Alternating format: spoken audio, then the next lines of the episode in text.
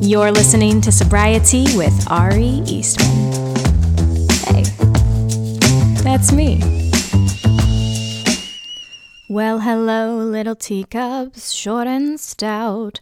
This is the podcast where we talk about. Welcome back to Sobriety with me, your host, your friend, your pal, your sober sensei. How's it going? Did you survive the dumbest fucking holiday ever? And I actually happen to think a lot of holidays are dumb, but yeah, uh, April Fools, April Fools has to take the cake. I'm not into pranks. I'm not a prank person. They make me uncomfortable. Back in the day when Punk'd was happening, and even Ellen, Ellen DeGeneres, I feel like she was always into pranking people. Like, what the? Shouldn't we have known that she was sadistic when her, she literally would have people jump out and scare her, her guests? Should we have been shocked that there was something dark underneath the surface, underneath the, the goofy dancing? There was a sick individual. There was a twisted and sick individual underneath all of that. I watched a lot of Ellen growing up. In fact, explicit content warning turn it off if small children are in the room or you are my relative. I gave my first blowjob with the Ellen show in the background. Sensual. You know, you got to do what you got to do when you're in high school and you're home alone. Sometimes the Ellen show is on in the background. You don't have time to turn it off. I mean, we probably had time to turn it off. Anyway, pranks. Not into pranks. I feel uncomfortable watching people get pranked. I don't like being pranked. It is a red flag if a man is super into April Fools or pranks in general. Like, why? Why do you enjoy tricking people? Go be a magician, you fucking weirdo. If I wanted to be lied to, I would have just kept telling myself I did not have an alcohol problem, okay? What are the possible outcomes for a prank? You either scare someone, you upset someone, or maybe you get them excited about something that is not real, so then then you disappoint them. Like why? Isn't life hard enough? The good news is I feel like because last year was such a shit show, I didn't really see too much popping off for April Fools. I think everyone kind of took a break and said, "None of us deserve this. We're just trying to survive." So, um um I'm personally grateful for that, you know? I did decide to look up the origins of April Fool's Day because, you know, I don't get it. So I'm like, maybe there's just something I'm missing. Maybe there's some interesting historical significance. So, according to History.com, April Fool's Day, celebrated on April 1st each year, has been celebrated for several centuries by different cultures, though its exact origins remain a mystery. Uh, so, okay, good to know it has been existing for a long time and that people all over the world, everywhere, for a long, long, long time, they have been assholes. Love it. Love it. In this same article, uh, some historians speculate that April Fool's Day dates back to 1582. Like I said, people been doing weird shit for a long time. When France switched from the Julian calendar to the Gregorian calendar, as called for by the Council of Trent in 1563. So people who were slow to get the news or failed to recognize that the start of the new year had moved and continued to celebrate it during the last week of March through April 1st became the butt of jokes and hoaxes and were called April Fools. So basically, someone decided to change the calendar and they're like, hey, you idiots didn't get the memo that we changed the calendar. You fools, you dummies. And now we try to make one another feel like idiots. I love it. I love it here. You know, for the pranksters out there, blessings. I don't get you, but we don't all walk the same path, so you know, enjoy. Enjoy your trickery. You charlatans, you con people. Have fun. Have fun at the expense of others. moving on, moving on. We've spent too much time on April Fools. Uh, who's the fool now? Me. I am the fool. I am the April Fool. Uh, last night, so I was I was cyber stalking myself, which is one of my favorite activities. It I, don't, I mean it's pure narcissism, but it is one of my favorite hobbies is pretending I am someone else and I view all of my social media and I'm like, "Oh, what would I think of me if I were someone else?" Like I try to get into the shoes of someone else and just sit back and scroll and I'm like, "This Ari person, who is she? What is she about? Do I find her entertaining? Do I find her annoying?" And then that sometimes like helps me be like, "All right, maybe I'll archive that. Mm, all right, you know, maybe I'll delete that post. Oh, you know what? Nope, that post that was a hit, man. That was a hit. I do that a lot. It must be a combination of being both very online for most of my life and feeling very free online, and also, I'm sure, like good old fashioned narcissism. Maybe some insecurity too. Maybe there's some insecurity sprinkled in there. I don't know. But ever since I was a kid, I have also definitely had this persistent voice in the back of my head,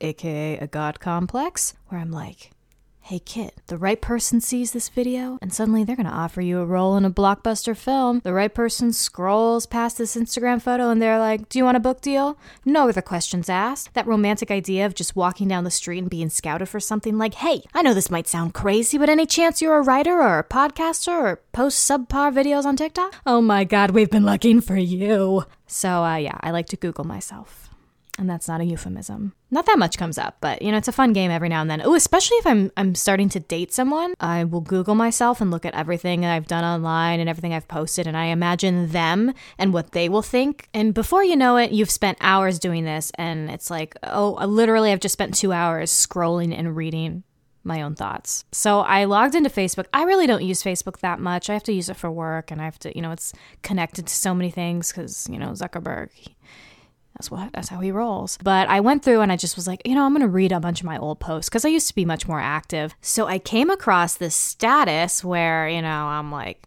"Oh my god, in the latest Ari Eastman endeavors, check out this hilarious thing that happened to me." And it is pretty hilarious because someone reached out to me um, casting a new reality TV show and now Quick side note one of my fatal flaws is how badly I would like to be on a reality TV show. And if I ever am, someone will find this clip, this this clip from the pod, and by then the pod will be, oh man, we're gonna be we're gonna be the number th- number the number 17 podcast in the country. They're gonna take this clip and they're gonna be like, see, she was never there for love. She was always there to be on reality TV. And to that I'd say two things can exist simultaneously.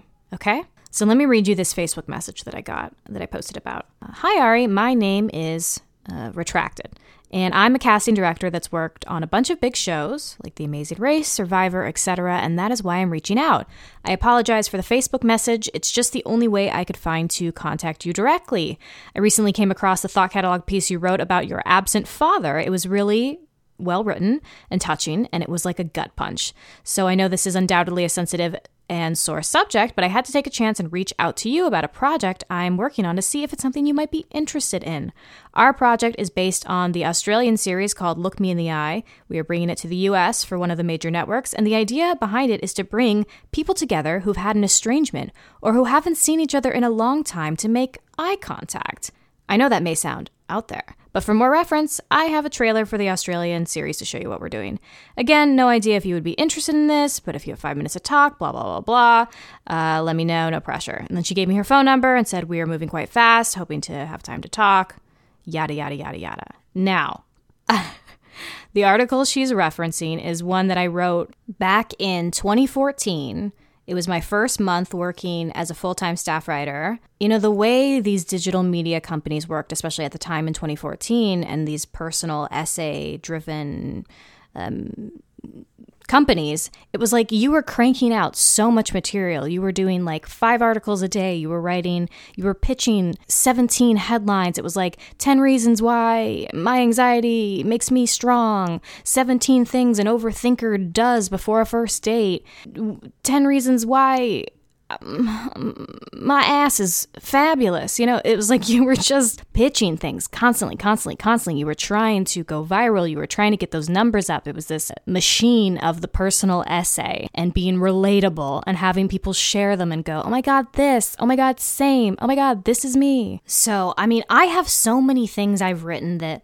I don't even remember writing or that I look at and I'm like, what the hell what the hell is that piece of shit? a lot of things were based in truth and reality. And then a lot of things you're trying to have them be vague and generic enough that they're gonna get the hits. And so I wrote this I wrote this article that had been like adapted from a spoken word piece I had done. And for whatever reason, I was shocked. It went super viral. It was my first piece to go viral. It was not one that I had intended or thought would. The way it was written, it was vague enough that it was like, oh, what it means to date a girl without a father, um, a dead dad, a dad who left, a dad who you have a bad relationship with, a dad who's like emotionally checked out, absent. You know, it could it could kind of fit into all these different categories. So that's probably why it ended up going viral because different people found different meanings in it. But I had a dead dad. Have a dead dad. He's he's he's he's still dead. And actually, you know, I, and I've I've said this before. I'll I'll talk about it. This will be, i I'm sure, a running theme in the podcast.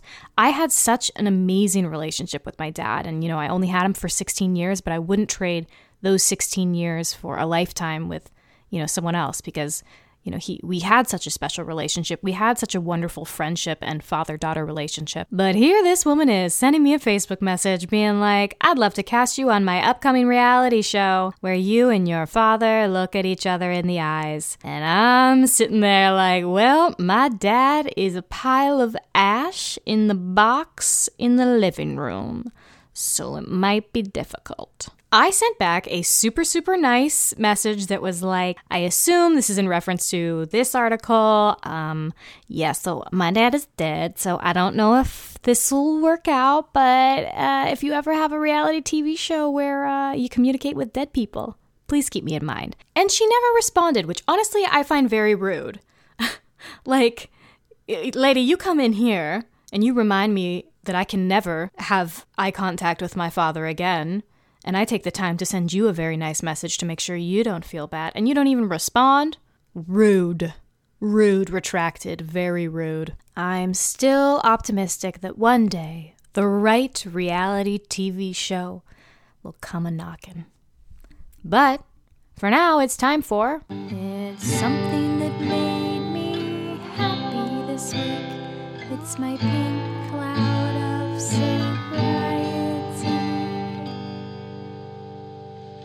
My pink cloud this week is very silly, very simple, very small, but uh, I was so excited to hear that a song from the musical Waitress was like a little sound that was going viral on TikTok. If you are unfamiliar, it's the one that's when he sees me. What if he doesn't like it?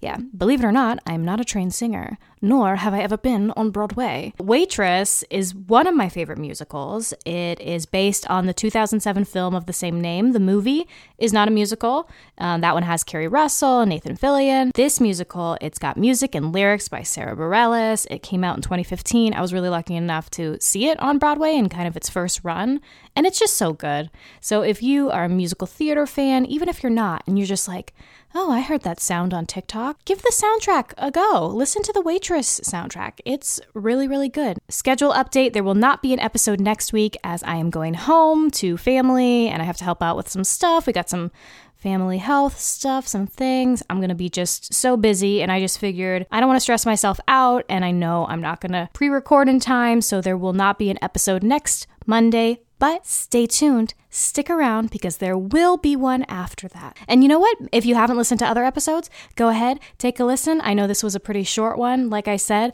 a lot of things happening, a lot of things going on. With that, thank you so much for tuning in. Remember to rate, subscribe, tell a friend, say hey to me. All right, everyone. See you in two weeks. Bye bye.